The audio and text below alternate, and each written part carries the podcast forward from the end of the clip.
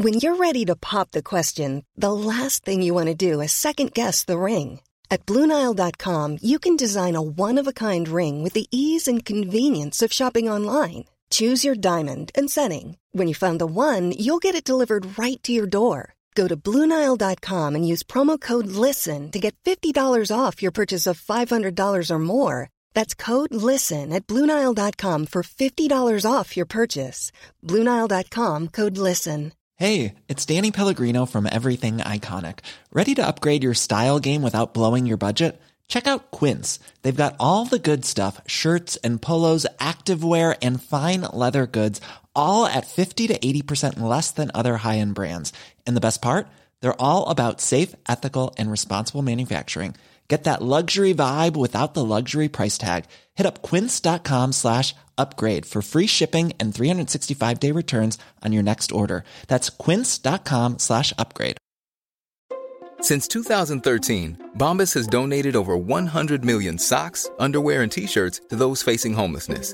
If we counted those on air, this ad would last over 1,157 days. But if we counted the time it takes to make a donation possible, it would take just a few clicks. Because every time you make a purchase, Bombas donates an item to someone who needs it. Go to bombas.com slash ACAST and use code ACAST for 20% off your first purchase. That's bombas.com slash ACAST, code ACAST.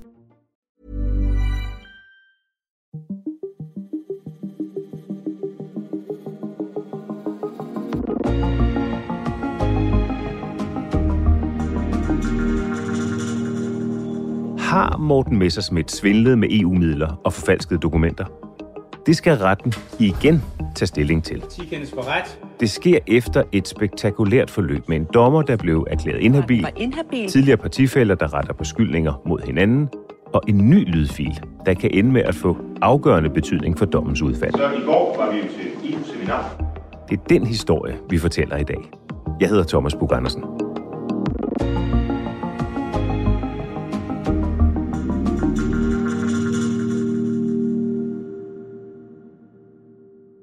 Du var EU-korrespondent fra 8 til 13, så du må have været i Bruxelles, da Morten Messersmith første gang tropper op dernede. Ja, det var jeg. Og det var jo en mand, der kom til Bruxelles med et kæmpe rygstød. Allerede i 2009 havde han jo fået rigtig, rigtig mange stemmer. Dansk Folkepartis store stemmesluger ved valget til Europaparlamentet i søndags. Og der havde så Dansk Folkeparti, de havde fået valgt to medlemmer. Det var Messersmith selv, og så en kvinde, der hed Anne Rosbach. Fintællingen i dag viser, at han har fået 284.258 stemmer. Men det helt store gennembrud, kan vi roligt sige, kom ved valget i 2014, hvor han jo altså fik over en halv million personlige stemmer. Det her, det er Olav Christensen, som har været på TV2, jeg har sagt, i 100 år. Det passer ikke helt.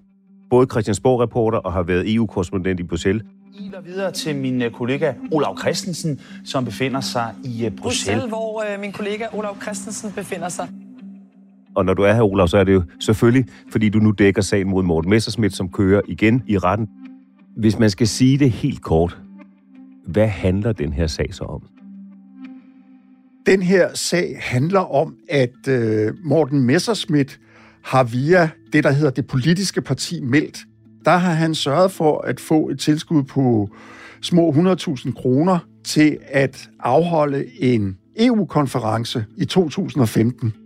Den her EU-konference, den sker så samtidig med, at Dansk Folkeparti holder sommergruppemøde i Skagen. Dansk Folkepartis ledelse udstak kursen på et sommergruppemøde i Skagen. En kurs, der blandt andet indebærer flere penge til sygehusene. Og hvorfor kan det så være et problem? Det kan det, fordi når EU udbetaler penge til de her politiske partier, så er det en betingelse for brugen af de her penge, at det må ikke være en støtte til nationale partier. Og der er jo så dem, der mener, og anklagemyndigheden, at i virkeligheden så var de små 100.000 kroner, der kom fra EU i det her tilfælde, det var faktisk et tilskud til Dansk Folkepartis sommergruppemøde, fordi grundlæggende så fandt der ikke en EU-konference sted. Dansk Folkeparti er i krise, sådan lyder det fra partiets egen top her til aften. Det sker efter de seneste dages sager om mulig misbrug af EU-midler. Med alt det, der er sagt frem og tilbage, argumenter for og imod, hvad ved vi med sikkerhed, der er sket? Vi ved nummer et, at der kom hele Dansk Folkepartis nyvalgte folketingsgruppe, 37 medlemmer. De havde lige haft et forrygende valg til Folketinget i 2015. Ja, hvordan gik det til, at Dansk Folkeparti udraderede de etablerede partier i Sydjylland og på Vest? De var til stede. Så var de fire medlemmer af Europaparlamentet for Dansk Folkeparti, de var også til stede. Så ved vi, at der forelå et meget, meget langt katalog af forskellige emner, som var foreslået af medlemmerne af Folketingsgruppen, og det var der en debat om. Og vi ved også, at der blev diskuteret EU. Det springende punkt bliver jo så, hvor meget EU blev der diskuteret. Og var det mere EU, end man ville have set på andre sommergruppemøder? Sagen har kørt en gang tidligere. Og den 13. august 2021, der blev Morten Messerschmidt i retten i Lyngby idømt 6 måneders betinget fængsel. Tiltalte Morten Messerschmidt skal straffes med fængsel i 6 måneder. Da Morten Messerschmidt og hans samlever Dot Wisman ankommer til retten en sommerdag sidste år, der er det et par, der udstråler overskud. Det er jo to mennesker, der er klædt svarende til det fine sommervejr, der var den pågældende dag. Så øhm, moderigtigt, kan vi jo godt sige, som Morten Messersmith jo altid har, har fremtrådt som.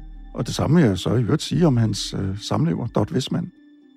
Og jeg tror, Morten Messersmith på daværende tidspunkt havde en forventning om dels at blive frifundet, men dels også at få sat nogle ting på plads i hele det her forløb, sådan at han kunne slippe af med den her sag, som vi jo skal huske, har plaget ham siden 2015. Han bliver jo dømt, Morten Messerschmidt. Hvordan reagerer han, da han får dommen skyldig? Altså, jeg ser ikke nogen voldsom reaktion fra Morten Messerschmidt. Han er jo generelt en meget kontrolleret person, det skal vi så også huske. Og heller ikke, da han kommer ud fra retslokalet, der går en 5-10 minutter, der kommer han så sammen med sin øh, samlever, Dot Westman.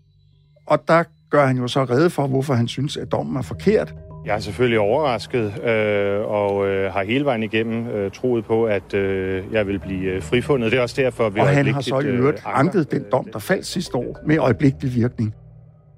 Så han har måske i et eller andet omfang forberedt sig på, hvad det var, der kunne ske. Det har været en enormt opslidende proces, øh, ikke bare de to uger her i øh, Lyngby øh, Byret, men jo også de foregående år. Så nu har jeg lige brug for at øh, synke tingene og læse dommen. Hvordan vil du karakterisere den måde, som Morten Messerschmidt agerer på i den, hele den sagsfremstilling, som hans side har? Jeg vil sige, at han virkede måske en lille bit smule nonchalant ved retten i Lyngby, som om, at det her, det var noget, han kunne snakke sig ud af. Og jeg tror måske også, at han har måske ventet sig nogle andre vidneudsagn fra de medlemmer af Dansk Folkeparti, der kom ind i retssagen ved den lejlighed. Og der tror jeg måske, at han er blevet overrasket over, i hvor høj grad, at de fejede hans argumenter af bordet, derved, at de jo stort set alle sammen sagde, vi har ikke deltaget i en konference, og måske mest markant var det jo, at daværende gruppeformand Peter Skorup sagde, at han havde ikke en EU-konference på tapetet, og daværende formand Christian Thulsen Dahl jo også sagde, at der var ikke nogen EU-konference. Og der kunne man måske forestille sig, at Morten Messerschmidt havde forventet en lidt større grad af opbakning. Men kort efter domsfældelsen, der anklager Morten Messerschmidt dommeren Søren Holm Serup for at være inhabil. Og den 22. januar 2021 tager Østre Landsret stilling til sagen. Der siger Østre Landsret, at sagen og dommen fra Lyngby Ret, den skal simpelthen ophæves. Tre dommer og tre domsmænd har nemlig besluttet, at hans sag fra byretten i Lyngby, hvor han i august måned blev dømt for dokumentfalsk og svindel med EU-midler, skal gå om. Der er nuance i det, som Østre Landsret siger. De siger ikke, at dommeren var inhabil men de siger, at det dommeren har foretaget sig, nemlig at han har på forskellige tidspunkter givet nogle likes til nogle Facebook-opslag. Som har været kritiske over for Messersmith og Dansk Folkeparti. Vil kunne opfattes i offentligheden som, at han ikke har været uvildig. Og bare det, at man kan drage tvivl om, hvorvidt dommeren har været uvildig, er nok til, at man er nødt til at sige, så kan den dom ikke få lov at stå. Og det betyder, at sagen skal gå om. Jeg er selvfølgelig øh, glad over, at, at det, vi har oplevet i Lyngby Byret, nu bliver slettet, og at den dom øh, derfor ikke længere er gældende. Men det er klart, at det er også irriterende, at øh, det så tidsmæssigt kommer til at tage længere tid. Hvad er Østerlandsrets begrundelse for, at dommer Søren Holm Serup er inhabil i den første retssag? Det er, at man kan i hvert fald drage tvivl om, hvorvidt han har været uvildig i behandlingen af sagen. Og der er det jo sådan, at for eksempel den danske højesteret har sagt, at bare det, man kan drage tvivl om det, det er nok. Og hvad ved vi, hvad ved du, om hvordan Morten Messerschmidt bliver opmærksom på dommer Serups ageren på Facebook og eventuelt andre steder? Det starter i virkeligheden med, at øh, dagen efter, eller dagen efter igen, at dommen er afsagt, der kommer tidligere folketingsmedlem Søren Pind. Han kommer med et opslag på Facebook, hvor han taler om, at der ikke er nogen ære tilbage i dansk politik. Og Søren Pind, han nævner flere forskellige eksempler på, at folk ikke opfører sig med den værdighed, han kunne forvente, eller han kunne ønske sig Søren Pind. Og blandt andet så nævner Søren Pind også det faktum, at Morten Messersmith jo altså ikke har reageret på den her dom, der var faldet få dage forinden, ved at sige, at nu trak han sig fra Folketinget, men at han tværtimod sagde, at han vil blive siddende i Folketinget. Det opslag liker dommeren. Det bliver så noteret i pressen. Og fra det punkt, der går så Morten Messersmiths støtter i gang med ligesom at gennemtråle, hvad de nu kan finde på nettet af likes, som dommeren har givet til forskellige opslag rundt omkring. Dommeren skynder sig at slette sin Facebook-profil, men de når altså at samle i hvert fald 16 eksempler, som så Østre Landsret får forelagt. Og der er det så, Østre Landsret siger, det er langt fra alle 16, der er noget galt med, men de siger, der er fire eller fem af dem, der rummer så tilpas nedsættende udsagn om Morten Messerschmidt, at man kan drage tvivl om dommerens uvildighed. Og dermed er den første retssag og den første dom fuldstændig annulleret, og man starter igen op, så at sige, fra barbund øh, med den anden retssag, som har kørt den seneste periode her. Men det er en lidt anden retssag, som bliver opført, øh, så at sige, i anden runde her, fordi der er dukket nyt materiale op i mellemtiden i form af en lydfil. Hvad er det for en fil, der kommer frem? Den lydfil, som vi har hørt så meget om, den er optaget af en øh, journalist, der har arbejdet i mange år for Dansk Folkeparti. Og han sad faktisk allerede på dagen, hvor den første dom var faldet, der sad han og tænkte, at det var lige godt Sørens, fordi han synes godt nok, at der havde været diskuteret noget EU. Og så gik han i gang med at øh, se, om han ikke havde noget materiale der er det så, at han opdager på en af sine mobiltelefoner, at der ligger faktisk en lydfil, hvor man kan høre, at Morten Messerschmidt på sidste dagen af sommergruppemødet siger... Og så vi vil vide, så i går var vi til EU-seminar, øh, ligesom vi var sidste år, øh, organiseret vores europæiske parti. Som I kan huske, så var vi til en EU-konference i går. Og det vil sige, at Morten Messerschmidt har altså på daværende tidspunkt refereret til en EU-konference. Det vi ikke rigtig kan høre på lydfilen, det er, hvordan andre mennesker i lokalet reagerer, om der er nogen, der rejser sig og siger, nej, nej, Morten, vi var ikke til nogen konference. Eller hvad det egentlig er, der sker. Det kan vi ikke. Og det er jo klart, at øh, det ændrer jo så pludselig hele setupet omkring den her konference, fordi man kan sige, hvis det var frit opfundet af Morten Messerschmidt, at der havde været en EU-konference, så havde han muligvis ikke refereret til den allerede på det her sommergruppemøde. Hvordan bliver den her lydfil præsenteret i den nuværende retssag? Ja, den bliver præsenteret hver gang, den bliver spillet. Så spiller man lydfilen, og så kan de vidner, der nu skal forholde sig til den, de kan også oppe på en stor skærm, så kan de også læse, hvad det er, der bliver sagt. Retslokalet øh, ved Frederiksberg Ret, hvor øh, den nye retssag foregår, er retslokale nummer et, og det er lidt specielt på den måde, at der er en meget, meget stor glasvæg, der er perforeret af sådan nogle øh, lodrette sprækker, men som adskiller tilhørpladserne, hvor vi fra pressen sidder, og så selve retslokalet, som er et stort retslokale, som måske måler sådan 15 gange 15 meter. Og der sidder så Morten Messerschmidt og hans forsvar på den ene side, og så sidder faktisk hans samlever og nogle af de mennesker, som er tæt på Morten Messerschmidt, de sidder så bag ved ham. Og på den anden side, der sidder så de to anklager i sagen både Messerschmidt, ham ser vi fra siden, og vi ser også de to anklager fra siden. Det, der er, kunne have været endnu mere spændende for os fra pressen, det ville jo være, hvis vi havde kunne se øh, vidnerne, når de afgav forklaring, men de sidder med ryggen til os. Og så bliver så den her lydfil spillet, Og der er ingen tvivl om, at Morten Messersmith, han er jo glad for det øjeblik, hvor retten for første gang skal høre den her lydfil. Nå, hvordan ser Morten Messersmith ud, da den lydfil bliver afspillet i retssalen? Altså, han har et lille smil på, da det sker, fordi det er et meget vigtigt element, en meget vigtig brik i det forsvar, som han jo der ved sagens start er klar over, skal spille en stor rolle for hans forsvar. En række af Messersmiths tidligere partifælder har efter sagen kørte første gang forladt partiet. Det gælder blandt andre tidligere formand Christian Tulsendal, tidligere gruppeformand Peter Skåb og partiprofilen Martin Hendriksen. Hvordan påvirker lydfilens opståen eller eksistens eller fremlæggelse, hvordan påvirker den deres vidneudsagn i anden runde her? Nærmest overhovedet ikke. Det er meget påfaldende, at de vidner, der har forladt Dansk Folkeparti, de holder sig meget strikte til, hvad de har forklaret i første omgang. Der var ikke en konference. Og når de så bliver spurgt om, jamen bliver der ikke diskuteret EU, så siger de, ligesom de i øvrigt gjorde i første omgang, jo, selvfølgelig bliver der diskuteret EU, fordi EU har alle dage været et utroligt vigtigt emne for Dansk Folkeparti. Så derfor snakker de EU. Men når de så bliver spurgt om, adskilte det møde, man havde i Skagen sig fra andre sommergruppemøder, så siger de bare, nej, det gjorde det ikke, fordi vi diskuterer altid EU. Så der er en meget, meget skarp skillelinje mellem de nuværende medlemmer af Dansk Folkeparti, dem, der er blevet i partiet efter at Morten Messersmith er formand, og dem, der har forladt partiet. Du sagde om uh, Morten Messersmiths ageren i den første retssag, at han var nonchalant.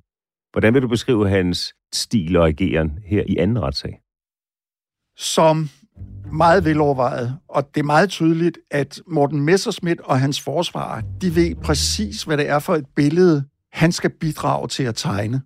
Og det er et billede, som går på, at der blev snakket rigtig meget EU, og at den EU-snak eller debat, der var, den var koncentreret på en bestemt dag, anden dagen. Ikke at man ikke også af og til berørte det på de andre dage under det her tre dages sommergruppemøde, men at det var samlet sådan, og det er så min fortolkning nu, at man kan sige til dommerne, det kan godt være, at vi ikke holdt møde med store bannere, hvor der stod det her meldt på.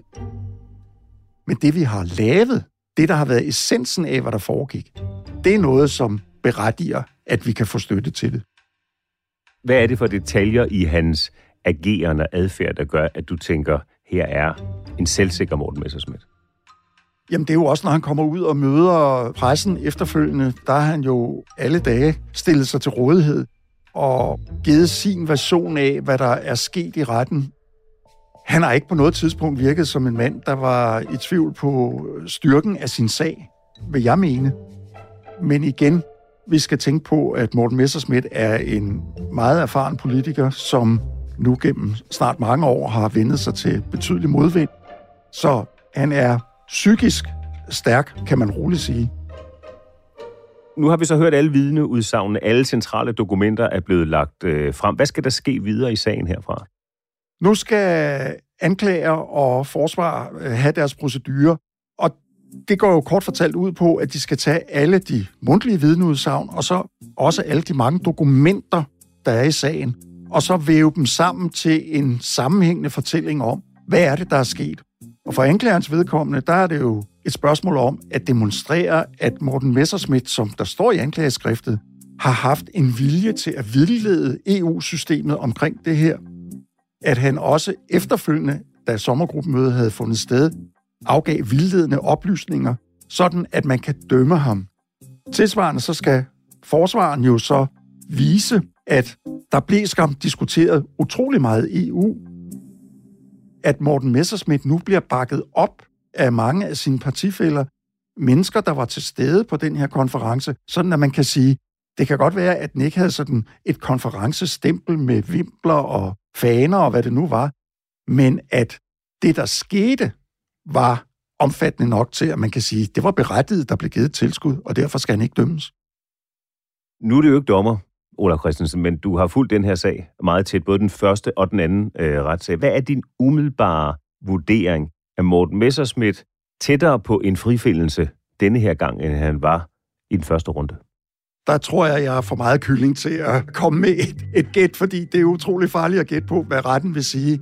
Jeg vil bare sige, Altså Morten Messersmith og hans forsvar, de har gjort et bedre stykke arbejde denne gang, vil jeg nok vurdere, end tilfældet var for et år siden. I og med, at de har fået det ridset klare op, hvad det var, der skete også i perioden op til konferencen. Og så er de jo blevet hjulpet meget af, at der er jo de her vidner, som siger, at de i hvert fald husker en meget intens diskussion om EU på anden dagen af konferencen. Men når det er sagt, så kan man sige, at der er masser af dokumenter, der peger i en anden retning. Så det er utroligt svært at sige, hvilken vej dommen vil gå. Vi skylder jo lige at sige, at Morten Messerschmidt har erklæret sig uskyldig i alle tiltalepunkter. Tirsdag og onsdag i den her uge, det er dagene for procedurer, hvor forsvaret og anklager skal samle deres fremstillinger og deres udlægning af sagen. Øh, hvornår falder der dom? Forhåbentlig onsdag inden jul, altså den 21. december. Retten har været lidt i tvivl om, de kunne nå at skrive en dom, men øh, man mener altså, at det bliver onsdag inden jul. Og så må vi jo så se, om øh, Morten Messersmith har noget at fejre til den tid. Det er en retssag, som øh, på en eller anden måde er ikke slut, før den endelig er det. Måske før jul, men hvem ved, du kommer under alle omstændigheder ihærdigt og utrætteligt til at dække den for os her på TV2 og for vores seere og lyttere. Tak for det, Olaf Christensen, og tak fordi du var her. Så tak. Det var Emil Laversen, der havde lagt sagsakterne til rette. Afsluttende lydprocedurer Ida Skærk og Pauli Galsgaard. Astrid Louise Jensen stod for at afsige den endelige dom. Mit navn er Thomas Bug Andersen. På genhør.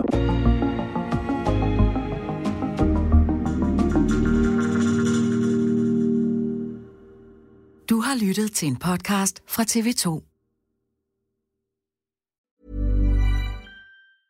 Even when we're on a budget, we still deserve nice things. Quince is a place to scoop up stunning high-end goods for 50 to 80% less than similar brands. They have buttery soft cashmere sweaters starting at $50, luxurious Italian leather bags, and so much more. Plus, Quince only works with factories that use safe, ethical, and responsible manufacturing. Get the high-end goods you'll love without the high price tag with Quince. Go to quince.com slash style for free shipping and 365-day returns.